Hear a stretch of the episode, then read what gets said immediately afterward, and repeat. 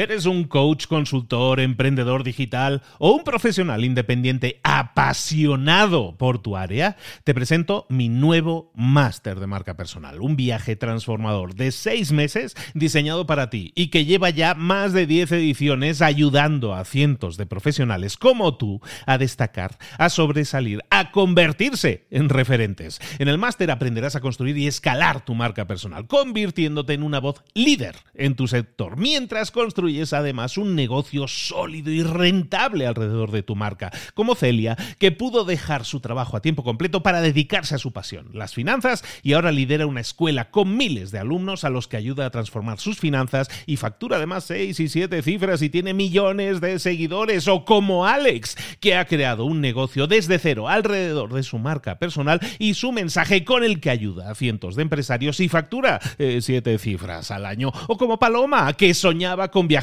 por el mundo y que ahora vive como nómada digital con cientos de miles de seguidores y más de 17.000 alumnos. Gracias al máster, su sueño pasó de ser una idea a una realidad rentable y reconocida.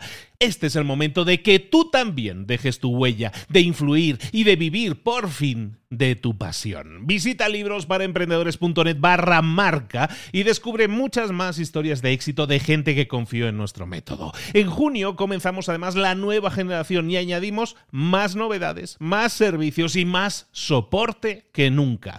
Únete a la élite de profesionales que ya están cambiando sus vidas. ¿Estás listo? ¿Estás lista para desarrollar tu marca personal y ser nuestra próxima historia de éxito? Pues visita librosparaemprendedores.net barra marca y comencemos. En el capítulo de hoy vamos a revisar uno de los libros, si no el más famoso, uno de los más famosos libros de educación financiera que se hayan escrito últimamente. El famosísimo Padre Rico, Padre Pobre. Lo vamos a ver hoy, aquí, en Libros para Emprendedores. Comenzamos.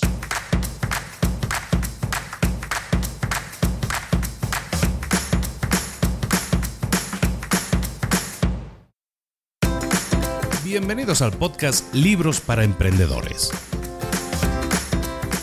Para alcanzar el éxito en cualquier negocio que quieras emprender, debes formarte, debes estudiar, aprender para emprender. Y para ello, no hay nada mejor que un libro. En el podcast Libros para Emprendedores te ayudamos de tres maneras. Primero, seleccionando los mejores libros del mercado para ayudarte a emprender, a mejorar en tu emprendimiento. Segundo, te ofrecemos gratis un resumen de los puntos más valiosos explicados en cada libro. Y tercero, te damos finalmente pasos a seguir para poner en práctica todas esas lecciones aprendidas y así poder acortar tu camino hacia el éxito ya sea marketing, ventas, liderazgo, emprendimientos, mentalización, eh, vamos a analizar lo mejor de lo mejor, de los mejores libros del mercado y te lo vamos a dar todo bien masticadito y listo para ser aplicado. Soy Luis Ramos, empresario y emprendedor, y voy a acompañarte, si me lo permites, en este camino. Sin más, comenzamos. Muy buenas a todos, bienvenidos una semana más a Libros para Emprendedores, el programa, el podcast, en el que cada semana te acercamos el resumen, el contenido, los puntos más interesantes desde un punto de vista emprendedor de un libro, un muy buen libro, en este caso un libro famosísimo. Si es bueno o malo, eh, hay, siempre opiniones divergentes, ¿no? Sobre todo en, libros como Padre Rico, Padre Pobre, que es el libro que vamos a revisar hoy aquí en Libros para Emprendedores. Bueno. Lo primero, eh, una disculpa porque estamos retrasando un día la emisión del podcast. También pasó la semana pasada por algunos otros motivos. La semana pasada porque estamos inaugurando el portal de los cursos en los que vamos a estar ofreciendo cursos y lo hicimos el lunes pasado. Y esta semana, ahora sí, se me juntó la vida. Se me juntó la vida básicamente el viernes, que es cuando yo grabo normalmente los programas. El viernes em, estuvimos haciendo remodelaciones, redecorando nuestra vida en casa y cambiando habitaciones de sitio y de lugar. Imposible. El fin de semana fue el fin de semana del padre, no, el día del padre. Para mí fue el fin de semana del padre y me dediqué a fondo a, a mis niñas y bueno, pues entre lunes y martes hemos decidido, hemos buscado el momento, mejor dicho, para grabar esto. El tema es el siguiente también. Tenía yo otro libro preparado para, pensado para, para el programa de esta semana, pero y lo revisé y lo leí y a la hora de grabar sentí que no que no me apetecía grabarlo, por raro que suene, y es un libro que no está mal, pero no me apetecía grabarlo, se me hacía muy cuesta arriba hacerlo, y entonces al final ayer por la noche dije, ¿sabes qué? Voy a hacer Padre Rico, Padre Pobre, me apetece más hacerlo. Es un libro el que me he resistido a hacerlo, y te explico la razón. Hace dos, tres años salió una noticia en la que Robert Kiyosaki, que es el autor de este libro, había, se había declarado en bancarrota, entonces salieron como muchas noticias al respecto. Mira, el padre rico, padre pobre, ahora resulta que está en bancarrota. Estoy investigando un poco el asunto y bueno, lo que pasó es que para no, bueno, hizo un ingenio legal por el cual dio de baja una empresa, declaró en quiebra una empresa y así se ahorró de pagar una, una multa que había perdido en un juicio. Yo creo que va más por ahí el asunto porque el señor sigue siendo bastante rico, muy millonario. Ese tema de Kiyosaki hizo perderle un poco de, entre comillas, respeto al libro y respeto a los contenidos que él hace. El tipo es muy vendedor, el tipo se dedica a vender cursos, a vender libros, no nos engañemos, se dedica a vender lo suyo y le va muy bien. Pero el tema es que este libro, que se escribió hace ya prácticamente 20 años, 20 años en el 97 es cuando edita eh, Robert Kiyosaki este libro, contiene fundamentos muy importantes, muy interesantes, es de educación financiera, no es como tal de emprendimiento, pero como emprendedor tú debes saber cómo funciona el dinero. Y este es un muy buen libro al respecto, al respecto. Y aparte está contado de una manera muy interesante, muy amena de leer, a lo mejor no tan interesante como ameno de leer, porque te están explicando una historia y ya alguna vez lo hemos comentado, el tema de las historias, sobre todo en el marketing, en las ventas, funciona muy bien. ¿Y cuál es la historia de este libro? Bueno, pues la historia de este libro, que se llama Padre Rico, Padre Pobre, es de un señor que se llama Robert Kiyosaki, que vivía en Hawái y que cuando era niño, según él dice, o lo define de esta manera, es el juego que, al que se juega en este libro, él dice que tenía dos, dos padres. En realidad tenía su padre, el de toda la vida, ¿no? El que le engendró, pero luego él habla de un segundo padre. El, el, padre que le engendró, su padre natural, digamos, es el que llama padre pobre. Y el padre rico es en realidad el padre de un amigo suyo que se llama Mike y que en la historia lo explica, y pues es un señor muy rico, pues que le dio tips y consejos sobre educación financiera y sobre todo cómo funciona el dinero y el manejo del dinero. La educación que le dio uno y otro es lo que hace que él los defina como padre rico y padre, pobre. El padre pobre, el suyo, el habitual, en realidad era un señor universitario con doctorados de universidad, de buenas universidades, pero estaba educado en la forma en la que tenía que ahorrar, se basaba en el tema de la carrera de la rata, que es algo que vamos a ver dentro del libro, y que consideraba que la mejor inversión de su vida era una casa, que eso es un ingreso pasivo, es algo que vamos a ver también ahora, y que se preocupaba pues de pagar sus cuentas, de vivir teniendo un trabajo fijo, un ingreso seguro, un sueldo estable. Esa es la idea de lo que él llama padre pobre. ¿Por qué le llama padre pobre? Porque ese señor tuvo toda la vida problemas económicos. En cambio, el padre rico, que no tenía ni doctorado, bueno, no tenía ni carrera universitaria, dejó los estudios a los 13 años, se convirtió en una de las personas más ricas de Hawái y cuando murió dejó una fortuna muy amplia, dejó mucho dinero a sociedades benéficas y se ocupó de manejar su dinero de una manera muy diferente. Esa manera es básicamente lo que vamos a ver hoy en el resumen y es lo que está escrito en el libro.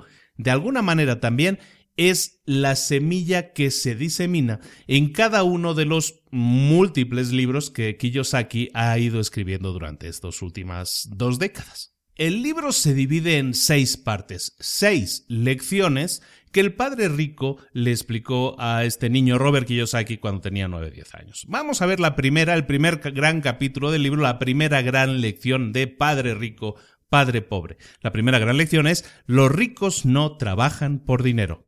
Robert Kiyosaki y su amigo Mike fueron a ver al padre de Mike, que era un señor que le iba muy bien, que tenía negocios y, que sabía cómo manejar el dinero, y lo fueron a ver porque básicamente Robert había hablado con su padre, el padre pobre, antes y le había explicado, pues oye, papá, ¿cómo puedo hacer para tener más dinero? Y su padre no supo cómo orientarle, cómo dirigirle, por lo menos así lo explica en el libro. Total, Robert y Mike van a ver al papá de Mike, al padre de Mike, y le dicen, oye, pues quiero que nos enseñes cómo funciona esto el dinero, queremos saber cómo se hace el dinero, ¿no?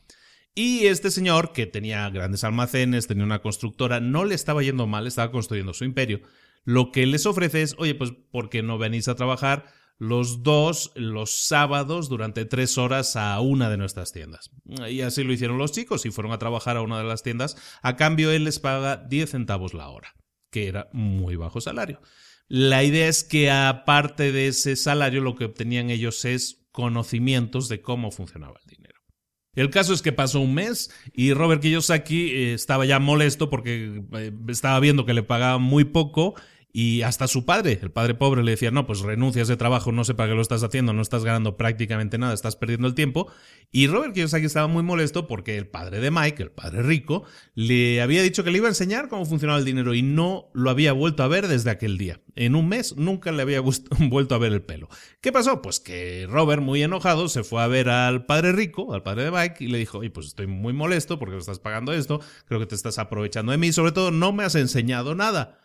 Esa fue la primera lección que le enseñó el padre rico. El padre rico le dijo que, mira, en un solo mes te he dado a probar cómo sabe la vida. ¿Cuál es el verdadero sabor de la vida? Y el sabor de la vida es que normalmente la mayoría de la gente trabaja por un salario, normalmente un salario que no le llena, que no le sirve, siempre va a querer más, y, y, la gente normalmente opta por dos salidas. O la primera, dejar el trabajo, que es lo que hace la mayoría, para buscar otro trabajo, otro trabajo mejor pagado, o incluso hay gente que ni siquiera esa fuerza de voluntad tiene y se mantiene cobrando poco con un salario bajo.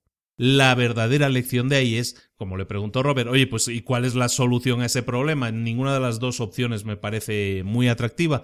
El padre rico le dijo entonces su primera lección es que los pobres y la clase media trabajan para ganar dinero, lo que estamos hablando. En cambio, los ricos hacen que el dinero trabaje para ellos. Y de hecho el padre rico, de hecho, le, felicitó por, por su cabreo, por haberse enojado, porque eso significaba que no se conformaba, sino que quería más y que fue a reclamar, oye, esto no es lo acordado, ¿no? Esa es la verdadera parte de la lección que, que, le interesó al padre rico que Robert consiguiera, ¿no? Entonces, básicamente, y esa imagen la tenemos que tener muy clara, y es eh, probablemente el gran mensaje que se ve en este libro, es que ganar más dinero nunca va a resolver el problema si no cambias tu actitud frente al dinero. Si tu actitud eh, frente al dinero es la de yo tengo un salario, ese salario fijo es de tal cantidad, si no estoy satisfecho voy a cambiar, voy a pedir un aumento para que me den un poquito más de dinero y con eso pueda cubrir más gastos,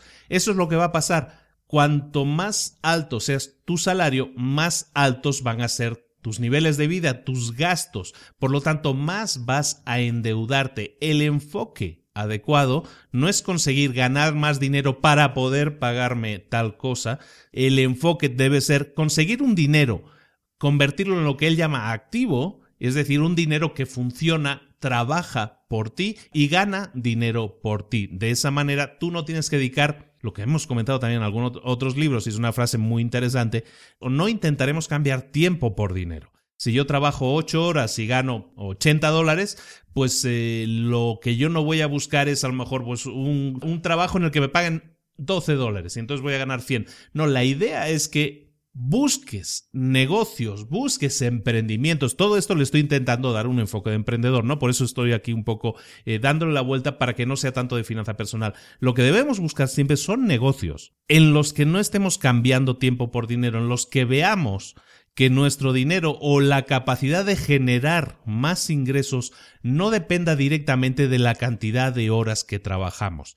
Esa es la idea clave de este libro, de muchos otros libros también, es una idea clave con la que yo comulgo y que comparto continuamente también, la hemos visto ya en varias píldoras rojas, que es que busques negocios de alguna manera desatendidos o que crees una idea de negocio, que compruebes que funciona y que una vez la pruebes y funciona, intentes automatizarla para que eso se convierta en lo que se llama un ingreso pasivo, es decir, un ingreso que se genera sin que tú tengas que estar pendiente de él. Ese tipo de ingresos los vamos a ver ahora en el libro, son de varios tipos, pueden ser inversiones, pueden ser acciones, puede ser inversión en, inmobiliaria, pero fundamentalmente, sea cual sea, la idea es que busques ese ingreso que te va a generar eh, poco trabajo, que busques ingresos desatendidos, que puedan trabajar solos, lo que él llama en el libro, que el dinero trabaje para ti.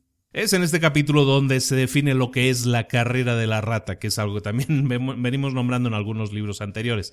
La carrera de la rata es esa imagen, si tú te imaginas esos ratones que a veces eh, tienen los niños en casa, que tienen como esa rueda, ¿no? Que es como una escalera, pero es en forma de, de círculo, y en los que los ratones se suben y empiezan a caminar y es como un infinito, ¿no? Caminan y caminan y caminan, nunca tiene fin, nunca tiene fin.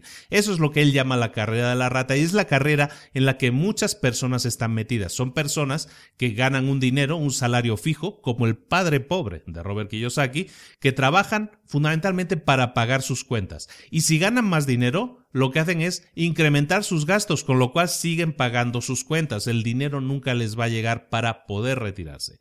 Y de hecho este libro, esta parte, este, este libro, este capítulo acaba con una continuación a esa idea. El padre rico eh, pilla a estos dos niños por banda y les dice, oye, ¿sabes qué? Mm, ¿Qué te parece? O sea, la idea es que la gente, el rico, no trabaje por dinero. ¿Y cómo es eso? Él, les da la siguiente lección, a ver qué te parece la idea. Me parece, la estoy destacando porque me gustó bastante. El, el, padre de Mike les dijo a los niños, ¿sabes qué? ¿Qué te parece que los ricos no trabajen por dinero? Pues es un concepto mm, difícil, a lo mejor contrario a la creencia de uno, ¿no? Lo que hace este señor entonces les ofrece, vamos a trabajar, vas a trabajar para mí esas tres horas los sábados en la misma tienda, pero no te voy a pagar nada. Entonces el, el, niño que ya tenía más confianza en el padre rico, porque estaba viendo que sí realmente había enseñanzas en todo esto, lo que hace es sí, empiezo a trabajar. Y entre él y Mike empiezan a pensar, oye, ¿cómo podemos hacer para ganar dinero ahora si no estamos ganando nada absolutamente? Y entonces lo que deciden es, vamos a fijarnos, vamos a activarnos y ser más, a ser más fijados, fijarnos más en lo que está sucediendo a nuestro alrededor para ver las posibilidades de negocio que están a nuestro alrededor, que ese fue el consejo del padre rico. Empiezan a buscar opciones y ven, estaban trabajando en una tienda, en este caso, de cómics, ¿no? Entonces, eh, lo que ven es que mm, los cómics antiguos o pasados números anteriores eh, los tiraban. Si ya no se vendían en un, en un, tiempo determinado, los tiraban, se desprendían de ellos. Lo que hicieron es recopilar todos esos cómics antiguos y generaron, crearon una biblioteca. ¿Por qué no los vendieron? Les prohibieron revenderlos, lo que dijeron no queremos que hagas reventa con ellos, pero sí te los damos. Entonces haz con ellos lo que quieras, pero no los vendas. Y lo que hicieron fue crear una biblioteca, una biblioteca de cómics en las cuales invitaban a niños, a compañeritos de clase a decirle, mira, tú me pagas 10 centavos por dos horas y en esas dos horas léete los cómics, la cantidad de cómics que te dé la gana. Normalmente un cómic costaba 10 centavos, en dos horas te podías leer fácilmente tres o cuatro, pues te salía más a cuenta.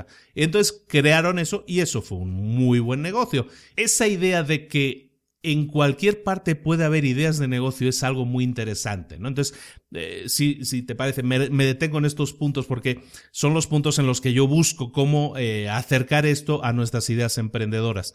Y, tiene mucho que ver con la educación. Mucha gente dice, no, pues es que yo cuando salga de la universidad quiero ya tener un muy buen sueldo. A veces es importante fijarse en las oportunidades. Las oportunidades no tienen que ser siempre económicas. Si tú tienes la oportunidad de estar en un trabajo que a lo mejor no está bien pagado, pero te ofrece cosas adicionales como ponerte en contacto con otro círculo de personas que pueda ser de tu interés o te pone en contacto con otras ideas creativas que te pueden ayudar a crear tus propios emprendimientos, eso es más importante que el dinero. Lo hemos hablado aquí. Si tú consigues una buena idea y la pones en práctica y te funciona, esa idea bien llevada a la práctica y teniendo éxito te va a generar más ingresos que cualquier sueldo o salario fijo que puedas tener en tu vida. Evidentemente, tienes que arriesgarte, tienes que salir de tu zona de confort y asumir una serie de, riesgos. Eso es cierto. Bienvenido al mundo de los emprendedores, por cierto. Ese es nuestro día a día. Pero partiendo de esa premisa, tú puedes definir, bueno, voy a ver el mundo que me rodea de otra forma, voy a buscar oportunidades de negocio de otra forma. Y una vez esas ideas aparezcan, lo que tienes que hacer es pasar a la acción, como siempre digo, y ponerlas en práctica. Esa es la idea siempre. Aquí en el libro, en esta historia, por ejemplo, lo que hacen es que enseñarle a los niños que el dinero, el sueldo fijo no es tan importante como conseguir buenas ideas y el hecho de estar en contacto con un negocio les permitió aprender cómo funcionaba el negocio e incluso ver algo en ese negocio que no se estaba aprovechando y decir, pues nosotros lo vamos a aprovechar. Eso es espíritu, eso es visión emprendedora. Bueno, y ya sin más continuamos con el siguiente capítulo, con la segunda lección. La segunda lección del padre rico a Robert y a, y a Mike fue que hay que aprender a diferenciar un activo de un pasivo y lo que tenemos que hacer es adquirir activos. En este capítulo hay varias ideas muy, muy interesantes y que, quiero, y que quiero señalar, que quiero apuntarte. Lo primero es el tema de la educación financiera. Aquí se empieza a nombrar mucho el tema de la educación financiera, que es algo que yo también comulgo mucho con lo que dicen en este libro al respecto, es algo que no se enseña no solo la educación financiera, sino la educación emprendedora en general y, la educación financiera estaría dentro de ella, estaría comprendida dentro de ella, no se enseñan las escuelas. No existe un área cuando tú eres adolescente, cuando tú eres niño, en que te enseñen cómo funciona el dinero, en que te enseñen cómo ser emprendedor, cómo buscar ideas y ponerlas en práctica. En cambio, te enseñan a estar sentado a recibir estímulos, informaciones y a acumularlas, pero no de ninguna manera te están enseñando a aplicarlas o, en la mayoría de colegios. ¿no? Nosotros tenemos a las niñas en un colegio que se llama, de, de un esquema que se llama Montessori, por ejemplo, en el que está más enfocado a la práctica, todo eso que estudian, que aprenden, todo se aprende de una manera más práctica es un sistema que me gusta mucho, nos lo enseñaron y me enamoró y la verdad estamos eh, disfrutando mucho del crecimiento de las niñas en ese sentido, pero en general tampoco existe esa educación monetaria y eso es algo que nosotros también intentamos incorporar, porque nosotros como padres también somos maestros, también somos profesores de las niñas en ese sentido, y también intentamos que aprendan lo que es educación financiera y educación emprendedora. Bueno, en el libro, en este capítulo, en esta lección en, que hay que aprender a diferenciar activo de pasivo, qué es un activo y qué es un pasivo de acuerdo a la visión que yo saque de padre rico, padre pobre. Un activo es todo aquello que te genera dinero por sí mismo y un pasivo es aquella inversión esa inversión no te está generando ingresos. Por ejemplo, una de las grandes mentiras y que, según Kiyosaki, ¿eh? todos nos ponemos en los pies de Kiyosaki, una de las grandes mentiras con las que siempre hemos crecido es que la mayor inversión, la mejor inversión que puedes hacer en tu vida es tener tu propia casa, invertir en tu propia casa. Eh, lo que haces es que compres un gasto continuo, invertir en una casa para ti, según la visión que yo saqué, ¿qué es? Pues que estás invirtiendo un dinero que dejas ahí parado, estacionado de por vida y que te va a representar gastos de mantenimientos, de, de servicios que tienes que pagar, de toda una serie de cosas que tienes que pagar, pero que no te está generando dividendos, no te está generando intereses, no te está generando ingresos o ganancias. Bueno, ahora Airbnb podría decirme que, estoy equivocado, ¿no? Y que se puede tener dinero pues alquilando una habitación, por ejemplo, ¿no? Pero en general esa es la idea. Eh, eso es un pasivo, por tanto, no me está generando dinero. En cambio, un activo es aquel que pone dinero en tu bolsillo, que te genera dinero. Pues si tú compras una casa, pero la compras para alquilarla o para revenderla con un beneficio, entonces eso pasa a ser un activo porque es una inversión que tú haces y que te genera un beneficio, que te genera dinero. Entonces la gran idea de este capítulo es eso, precisamente, que los ricos lo que se ocupan es de adquirir activos, mientras que los pobres solo tienen gastos. ¿Por qué? Porque solo compran pasivos. Y la clase media construye esos pasivos, o la clase baja también, pensando que son activos cuando en realidad son pasivos, están generando gastos, no beneficios a nivel económico, ¿no? El resumen de este capítulo sería que la mejor forma, el camino para alcanzar la riqueza es esforzarte en adquirir solo activos, manteniendo bajos los pasivos y los gastos. Bueno, y aquí vamos a entrar en una definición que me encanta en el libro, que, no es de Kiyosaki, sino que la toma de un señor que se llama Buckminster Fuller, y que es la definición de riqueza. ¿Qué es la riqueza? La riqueza es la capacidad de una persona para sobrevivir cierto número de días en el futuro. Dicho de otro modo, si dejo de trabajar hoy, ¿Cuántos días podré sobrevivir con el dinero que tengo?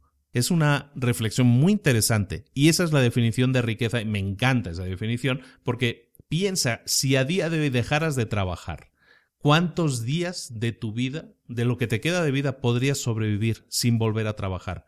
Pensando en esa situación es como tienes que enfocarte tú en crear activos que puedas incorporar a tu patrimonio que estén generando ingresos continuamente, intereses, que nuevo dinero esté llegando continuamente. Si llegas a esa situación en la que dices, yo puedo dejar de trabajar, yo puedo jubilarme a día de hoy y saber que mis activos van a estar generando dinero, trabajando para mí y me van a mantener de por vida, esa es la situación ideal y es lo que se llama, estás en una situación de riqueza. Entonces, como te decía, en el libro se recomienda, el camino a la riqueza es esforzarte en adquirir solo activos y mantener lo más bajos posibles los pasivos y los gastos.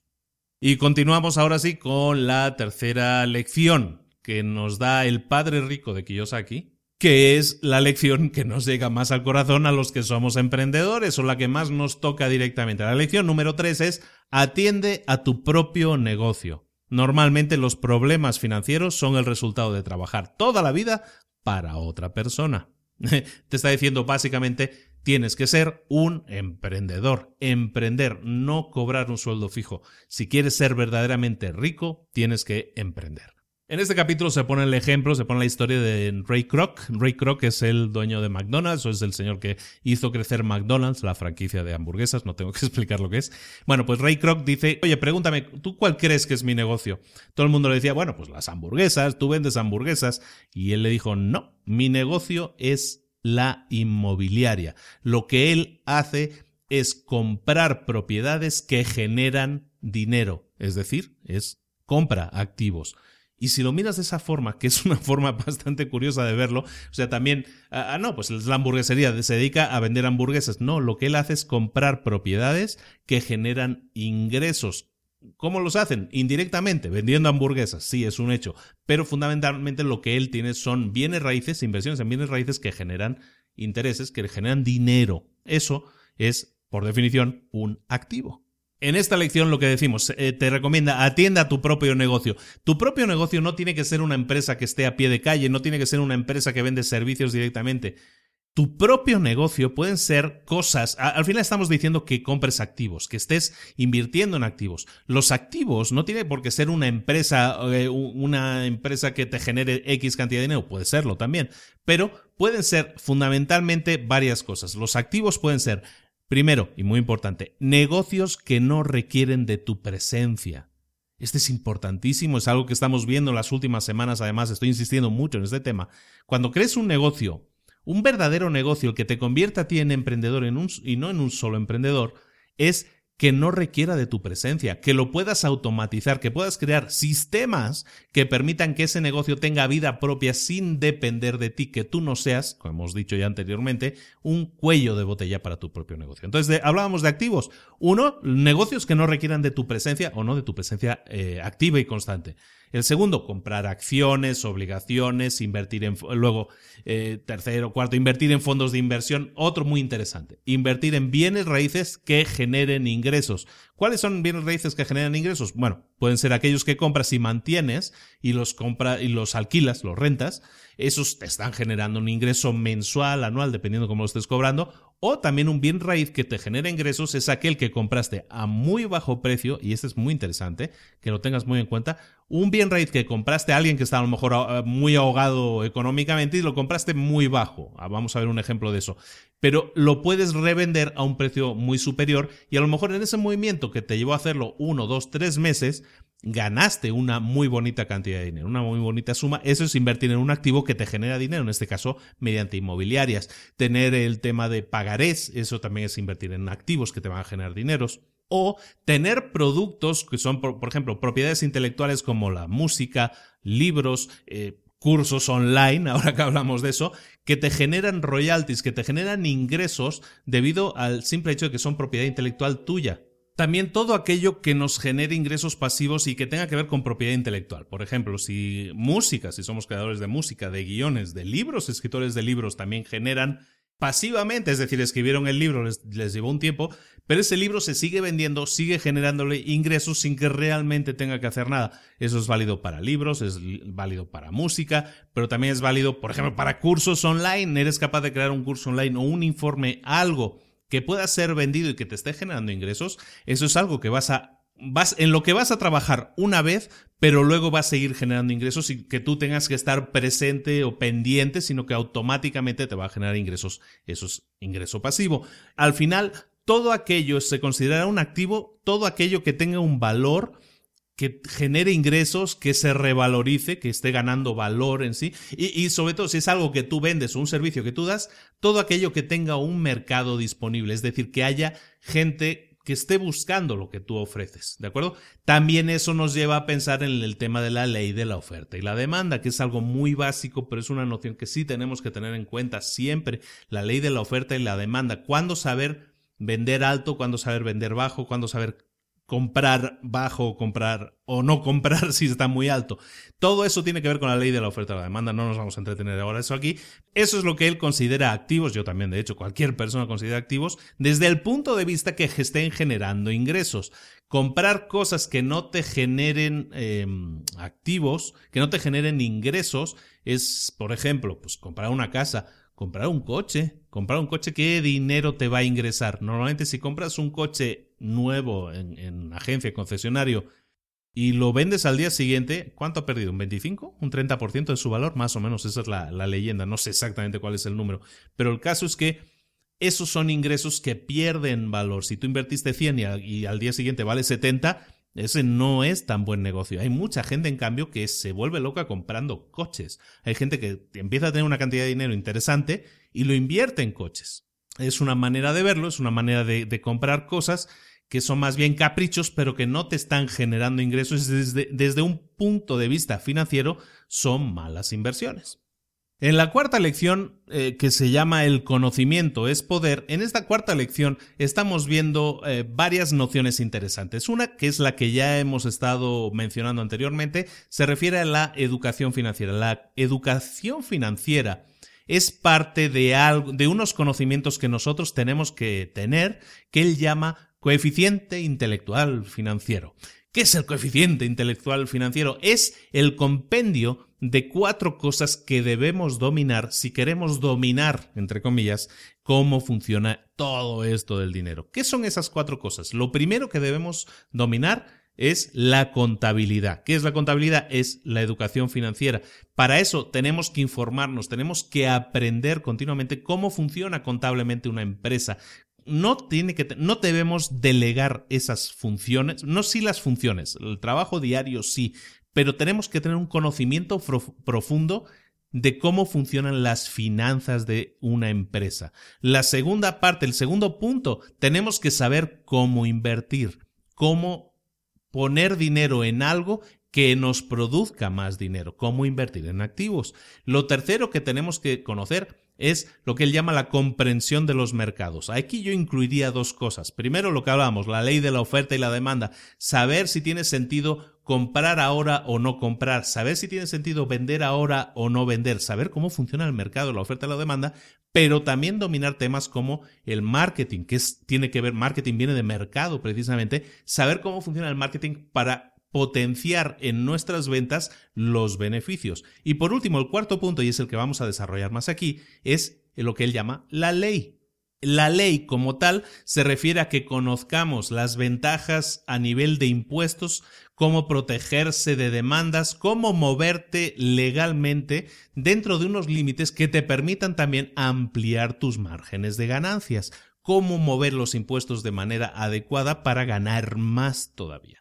Y en este capítulo se habla mucho de eso, del tema de los impuestos, porque y, se pone un ejemplo, y son ejemplos muy locales de Estados Unidos. Tenemos mucha gente que nos escucha en Estados Unidos también para este podcast. También los comento aquí los, puntos y comento algo también, por ejemplo, con, con México, ¿no?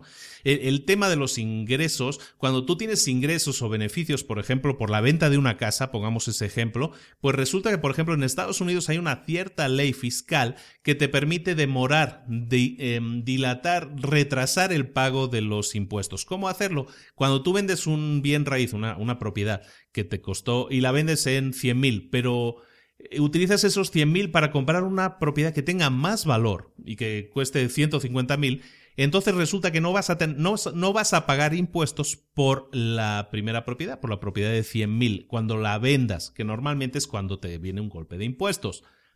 Esto es importante conocerlo y es un ejemplo que él pone. Oye, tú sabes que si vendes una propiedad para comprar otra más grande, entonces no vas a pagar impuestos. No todavía. O sea, sí vas a pagar impuestos al final, pero cuando vendas la última propiedad, la propiedad más grande, eso te permite retrasar ese pago de los impuestos y tener más capital para seguir invirtiendo y tener más ganancias. Es importante conocer, llamémoslo resquicios legales o utilizar la ley para tu ventaja para tu ganancia. Ese es un ejemplo. En México, por ejemplo, otros ejemplos. No pagas impuestos cuando tú vendes una propiedad si está a tu nombre y tú demuestras que es em, tu vivienda habitual. Y para demostrarlo, lo único que necesitas es un recibo de los últimos seis meses de consumos eléctricos a tu nombre.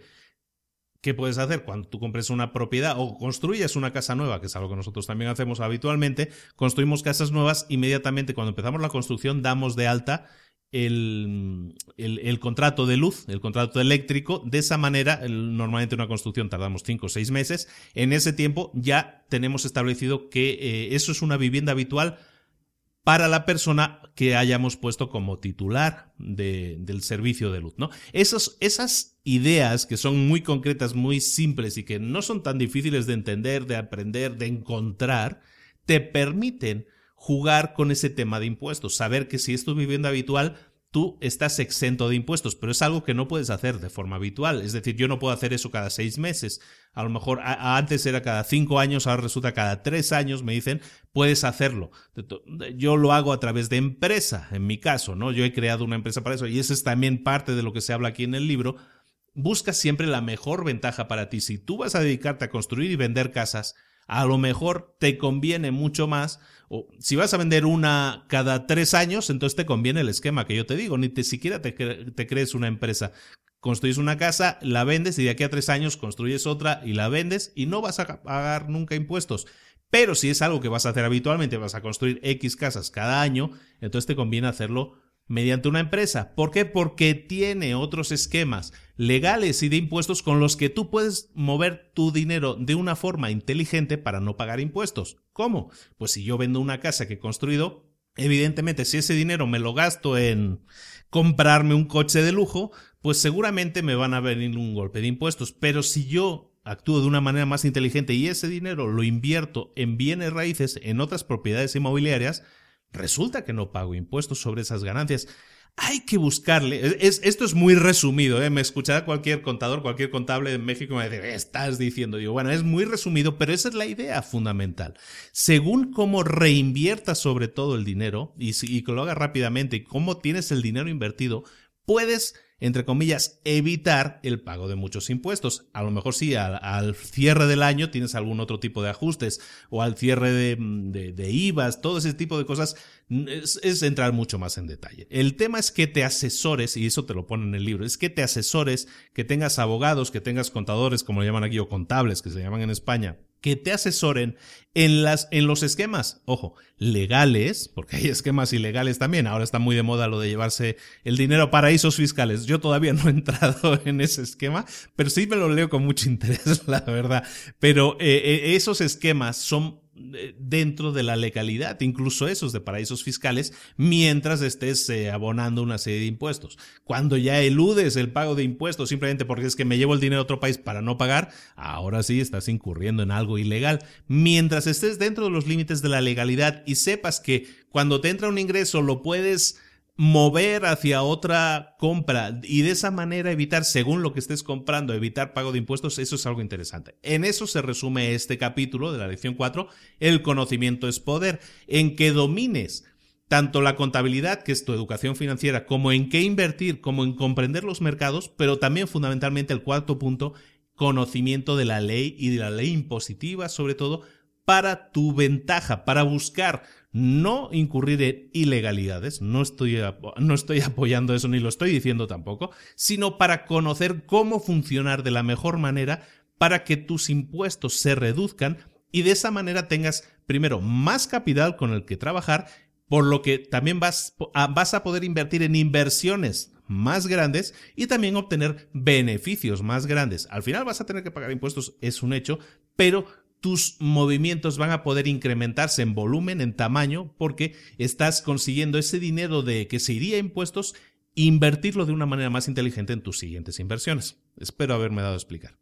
La siguiente lección tiene un título muy sugestivo que es El dinero no es real, es lo que acordamos nosotros que sea. Bueno, en este libro, fundamentalmente, aparte de mm, encasquetarnos que, que él tiene un producto que es un juego, un juego de mesa, que de hecho de ahí le viene mucho la fama que Kiyosaki, tiene un juego de mesa que se llama Cash Flow y que básicamente se basa en jugar a la carrera de la rata y como dos circuitos, uno es la carrera de la rata, en el que los ingresos son muy bajos, y hay otro que es ya la carrera eh, financieramente rápida, en el que puedes tener inversiones mucho más rápidas. Aparte de vendernos en el libro que él tiene un juego, oye, por cierto, aquí está mi juego, se llama Cashflow, cómpralo, es muy bueno. Eh, aparte de eso, empezamos a hablar de, un tema interesante. Y lo, hemos estado retocando porque yo en todos los capítulos como que voy adelantando cosas, ¿no? Hago spoilers. En este capítulo se habla de que mucha gente solo conoce una salida, que es la de trabajar mucho, ahorrar y pedir préstamos. El uso del dinero que se hace ahí es estás pidiendo un préstamo, estás pagando intereses, realmente es un pasivo, no te genera, pedir un préstamo no te va a generar nuevos ingresos y tampoco ahorrar te va a generar nuevos ingresos. Él aboga por algo que yo siempre le, llamo darle la vuelta al dinero. Él lo llama que si tienes el dinero ahorrado es, es, tenerlo parado. Ese dinero no te está generando más dinero. Estás desaprovechando oportunidades para hacer que ese dinero crezca. Él aboga, y lo hace mediante un ejemplo que te voy a explicar, que utilicemos la inteligencia financiera para aprovechar oportunidades, para incrementar nuestros activos. Y pone un ejemplo que, que tiene que ver con una crisis inmobiliaria que hubo y en esa crisis inmobiliaria en la que nadie compraba, eh, pues se vendían casas, ¿no? Se iban movimientos eh, de dinero tal, pero sobre todo el tema es que había mucha gente ahogada que a lo mejor se quedaba sin poder pagar el préstamo. No estoy hablando de nada extraño, este libro es del 97, pero eso volvió a pasar en el 2008, ¿no? Por ejemplo, es el que nos viene a todos la memoria.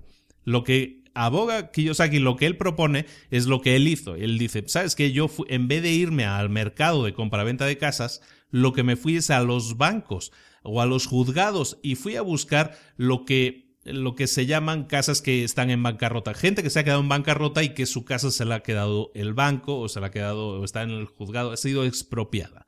En su caso, él encontró una casa que tenía un valor de, de evaluación, una valoración de 75 mil dólares.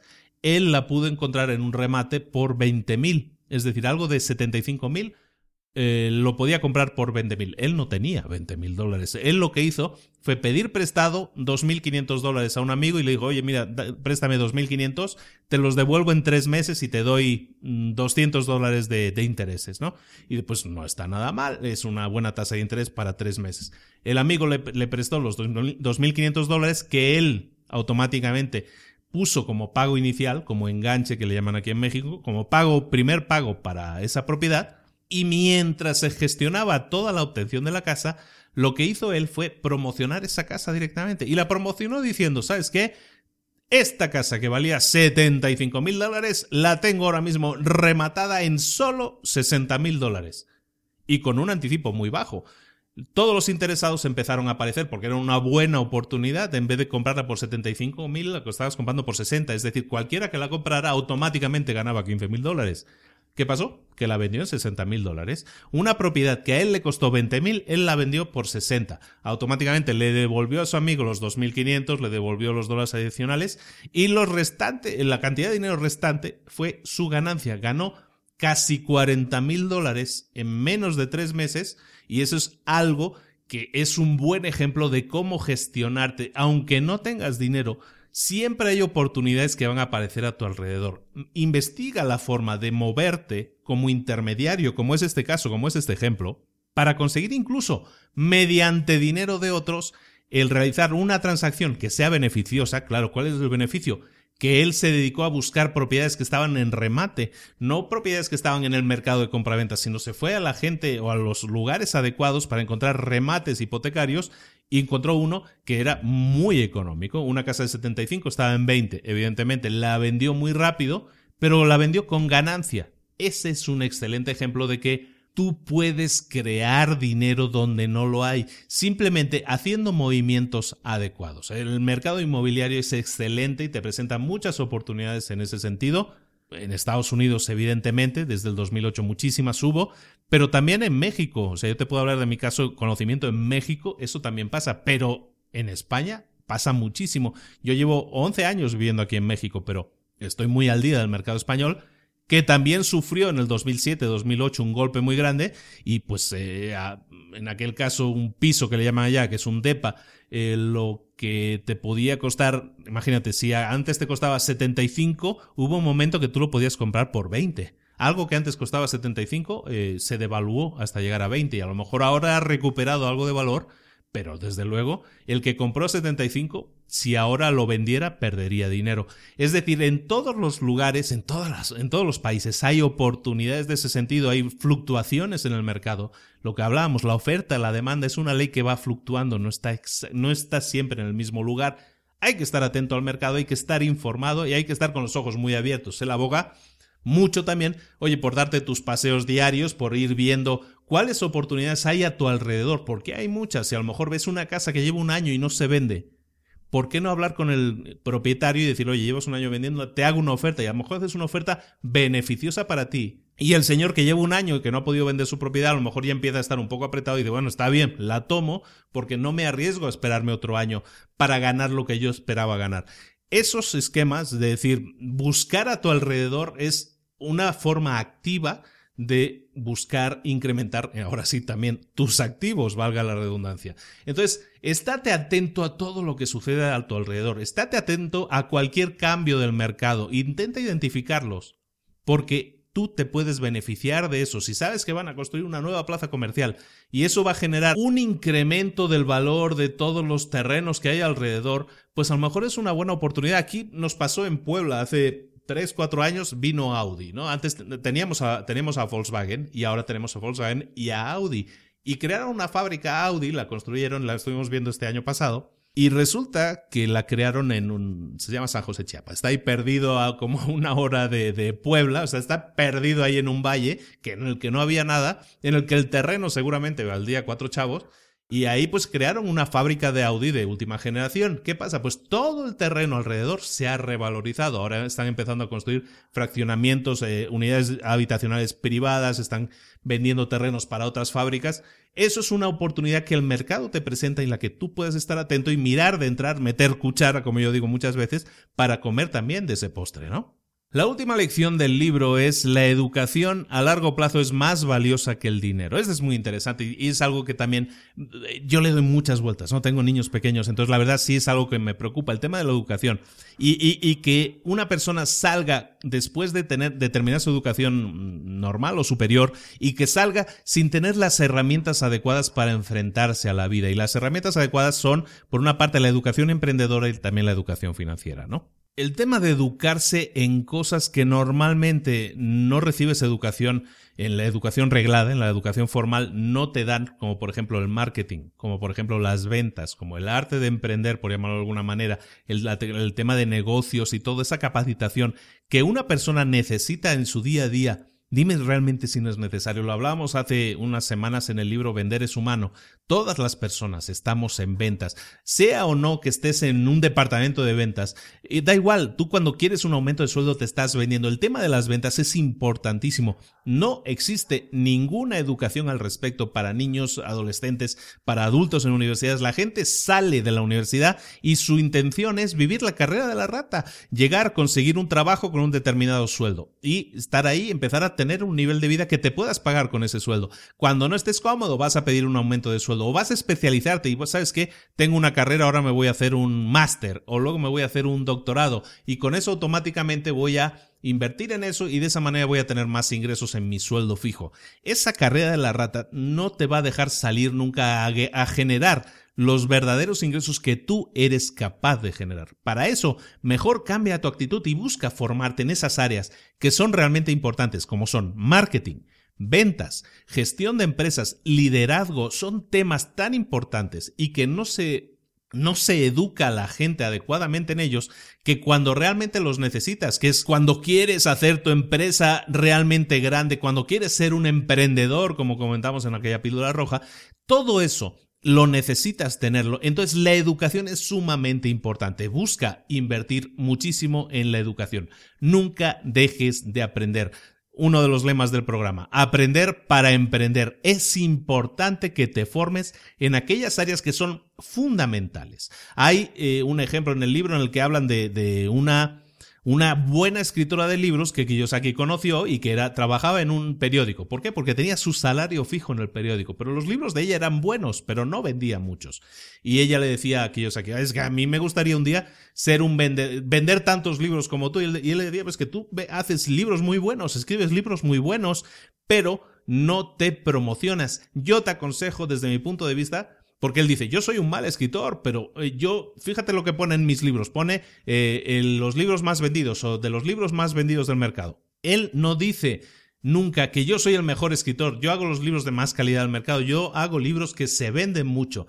¿Por qué? Porque él domina también el arte de la promoción o autopromoción en este caso, que es marketing fundamentalmente. Entonces, estudiemos marketing, estudiemos ventas, son conocimientos fundamentales, fundamentales para ti como, como emprendedor eh, aunque seas solo emprendedor, aunque estés iniciándote, fórmate en eso. Fórmate también si eres un emprendedor ya con una empresa más o menos formada. Incrementa la inversión en educación en esas áreas porque son sumamente importantes para realmente crecer una empresa. ¿Tu empresa funciona? Perfecto.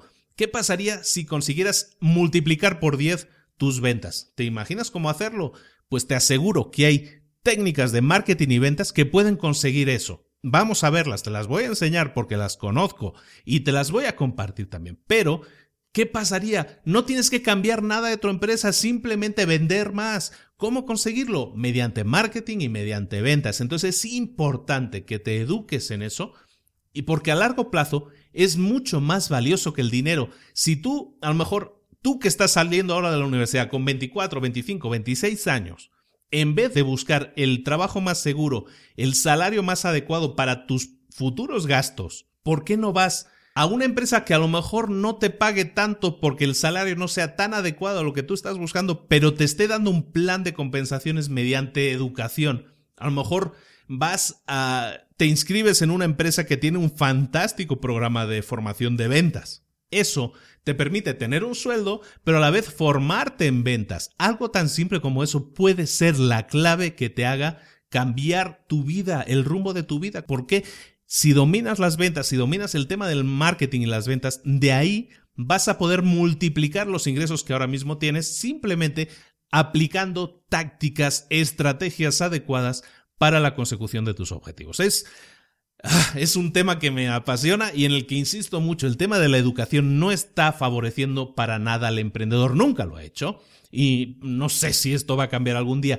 El hecho de este podcast básicamente también nace de esa rabia que uno tiene, que es la de que no exista una educación adecuada. Lo que hago yo es escoger libros que han sido escritos y que a lo mejor, bueno, un libro está al alcance de todo el mundo hoy más que nunca con Internet, pero mucha gente lo considera un gasto o una pérdida de tiempo. No lo son, porque de cualquier libro, si extraes una idea, también lo digo muchas veces, si extraes una sola idea válida, esa idea te puede generar miles y miles y miles de dólares, euros, pesos en ingresos. Lo que tú tienes que hacer es formarte. La educación es tu tarea, es tu trabajo de por vida y es tu obligación seguir formándote siempre. Y como te digo, en temas como el marketing, comprender cómo funciona el marketing, la ley de la oferta y la demanda, el tema de las ventas, cómo administrar el dinero, el flujo de efectivo que vayas a tener, la administración de los sistemas, la creación de los sistemas, los sistemas para que te extraigas a ti mismo y no seas el cuello de botella de tu empresa, la administración de personal, el liderazgo, esas son las habilidades especializadas más importantes en las que tú tienes que trabajar, porque si inviertes en eso, automáticamente va a revertir en tus ganancias. Automáticamente. Ah, bueno, ahora sí ya me alteré y todo, porque este, sí es un tema que me, me, apasiona y que podría estar hablando horas y horas. Bueno, básicamente este es el resumen de Padre Rico, Padre Pobre. Aquí donde lo ves, el gran, el famosísimo libro, pues son estos seis capítulos, son estas seis leyes. Espero haberte transmitido porque no he sido muy literal en todo lo que hemos hablado en este libro porque sí le he estado buscando o le busco siempre en general a todos los libros darles enfoque que tenga que ver con los emprendedores, con el emprendimiento. Espero que este libro te haya gustado. Es un libro muy interesante. Kiyosaki es un tipo eh, del que se habla muy positivamente y muy negativamente. La verdad es que el tipo lo que hace es eh, produce libros para luego a través de los libros venderte cursos y venderte cursos eh, especializados y cursos cada vez más caros. Es muy válido, pero los conocimientos son válidos. Se dice, también lo, quiero nombrar, se dice que la historia del padre rico, padre pobre no existe, él tenía un padre y el otro es inventado. Bueno, eh, ¿qué más da? Realmente los, las ideas, las nociones que están dando son muy válidas. Eh, hay muchos otros autores que van caminando también por ese sentido, por esa vía, por ese camino. Hay otro libro, hay otro señor muy interesante, se llama Dave Ramsey. Dave Ramsey es fundamentalmente, yo creo, el gurú de las finanzas personales número uno del mundo. Es un señor que tiene un programa sindicado de radio en Estados Unidos muy bueno. Y, y parte, pues también vende lo que él llama Financial Peace University eh, y vende muchos otros productos, ¿no? Es estos dos al final se basa todo en lo mismo, que busques invertir en cosas, que busques pagar en efectivo, que no busques endeudarte y que busques cosas que te vayan a generar ingresos, que te vayan a generar dinero en pasivo. Hay un blog famosísimo de Pat Flynn, mucha gente lo conocerá, lo identificará, muy conocido en el mundo podcastero. Pat Flynn, ¿cómo se llama su blog? Smart Passive Income, o sea, eh, ingresos pasivos inteligentes. Se trata de ingresos pasivos. Todo, toda la gente que está moviéndola, que está haciendo ruido ahora, todos están enfocándose en el tema de los ingresos pasivos, cómo generar ingresos pasivos. Padre rico, padre pobre es una de las semillas en las que muchos otros eh, bebemos también y son ideas muchas. Hay muy interesantes. Hay un libro también que probablemente sería interesante que viéramos también. A mí me gusta bastante, me gusta más que este, de hecho. Se llama El cuadrante del flujo del dinero. Ese de Kiyosaki también, ese probablemente sea su mejor libro para mi gusto, podría ser una opción que viéramos. También en la línea de libros no escritos por él, pero que él ha patrocinado, hay otro libro que se llama Vendedores Perros, que también es interesante, tiene que ver con ventas. Si a la gente le interesara, ya lo digo, nos estamos desviando a veces un poco de libros de emprendimiento, de empresa, cómo crear empresa, ideas para empresa y todo eso. Son más libros de mentalización, y pero también de cómo utilizar el dinero de la mejor, de la manera más inteligente posible. Podemos seguir excavando por ahí, podemos ver incluso Hablaba de este señor Dave Ramsey, tiene libros muy interesantes, por ejemplo el de La transformación total del dinero, que es su gran libro, su libro más conocido, pero tiene otro muy interesante, que es de sí ya nos iríamos fuera del tema de los emprendedores, que se llama, que es dedicado a la educación financiera para niños. Y ese es algo interesante. Sé que nos desviamos a veces un poco, probablemente si toco ese tipo de libros aquí, no es exactamente un libro para emprendedores, pero enseñar educación financiera adecuada a los niños se me hace una de las mejores inversiones que podemos hacer de nuestro tiempo y probablemente si la gente está interesada, lo dejo aquí en la mesa, si está interesada en que veamos ese libro, se llama Dinero Inteligente, Niños Inteligentes, se llama Smart Money, Smart Kids, no está en español hasta donde yo sé. Ese libro sería muy interesante que lo viéramos. son tips, técnicas, estrategias, como le queramos llamar, tácticas para utilizar con tus hijos para educarlos financieramente de la manera, entre comillas, adecuada. Espero que te pueda interesar, ese podríamos tocarlo también. Si no, el del cuadrante del flujo del dinero de, de Kiyosaki también es muy interesante, podríamos verlo. De nuevo, los dejo esos dos, esas dos ideas aquí encima de la mesa, incluso la de vendedores perros también, tres ideas de posibles libros. Si a alguien le interesara, me lo hace saber a través de los comentarios, a través de Facebook, mensajes directos de Facebook, envíos de correo electrónico a mi correo electrónico, ya mucha gente también me está haciendo llegar. Muchas gracias a todos por los comentarios, por los contactos, por estar ahí, por seguir haciendo de este podcast un podcast que sigue imparable, subiendo. Estamos, no he hablado de Ecuador, creo. Ecuador estamos arriba, arribita de todo. Estamos en el top 10 de, los podcasts más escuchados de todo el país, de cualquier temática. Y estamos el número uno ahí en, en finanzas, en marketing. Excelente. Gracias Ecuador, gracias a Paraguay, a México, a Colombia, a Perú, a Argentina, que estamos subiendo muchísimo también. Eh, gracias a España, que también, ay, la madre patria, que también me está acogiendo ahora, ya estamos subiendo ahí. Estoy muy contento eso. Gracias a todos por estar ahí, por hacer de este podcast algo cada vez más conocido. Te pido que sigas apoyándome ahora sí, activamente en iTunes, todos aquellos que utilicen eh, iPhones o iPods, lo que sea, que como estés escuchando desde un dispositivo Apple, que vayas a iTunes y que valores, espero que muy positivamente, pero al fin y al cabo, que valores el podcast, ¿no? Que le des ahí, si es posible, cinco estrellas, que me dejes tu valoración, tus comentarios. Eso ayuda a que subamos en las estadísticas de, popularidad, por llamarlo de esa manera, y que más gente al final nos detecte, nos escuche, nos descubra. Eso es fundamental, porque lo que hacemos aquí es compartir conocimiento. El conocimiento por definición, para mí debería ser gratuito y es por eso que lo estamos haciendo de esta manera. Donde realmente se produce la magia es cuando tú agarras ese conocimiento por el cuello y lo pones frente a ti y dices, lo voy a poner en práctica. Pasa a la acción. Eso es lo que necesito que hagas con cualquier conocimiento. Si en el libro de hoy, en el resumen de hoy, has detectado algo que pudiera ser interesante para ti, por favor, ponlo en práctica. Espero que te haya gustado mucho el libro. Nos vemos la próxima semana con otro libro para emprendedores y en un par de días más con una píldora roja. Muchas gracias a todos. Un saludo de Luis Ramos. Nos vemos. Hasta luego.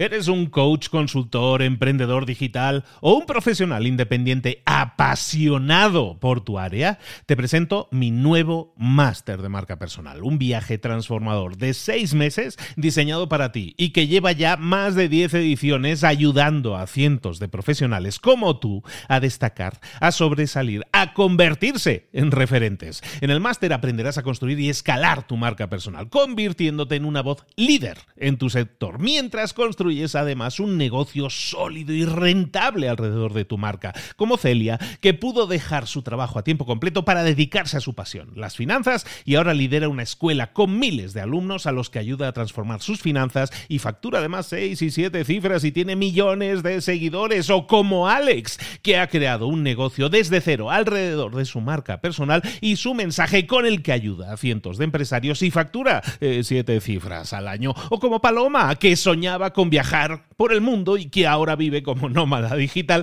con cientos de miles de seguidores y más de 17.000 alumnos. Gracias al máster, su sueño pasó de ser una idea a una realidad rentable y reconocida. Este es el momento de que tú también dejes tu huella, de influir y de vivir por fin de tu pasión. Visita librosparaemprendedores.net barra marca y descubre muchas más historias de éxito de gente que confió en nuestro método. En junio comenzamos además la nueva generación y añadimos más novedades, más servicios y más soporte que nunca. Únete a la élite de profesionales que ya están cambiando sus vidas. ¿Estás listo? ¿Estás lista para desarrollar tu marca personal y ser nuestra próxima historia de éxito? Pues visita librosparaemprendedores.net barra marca y comencemos.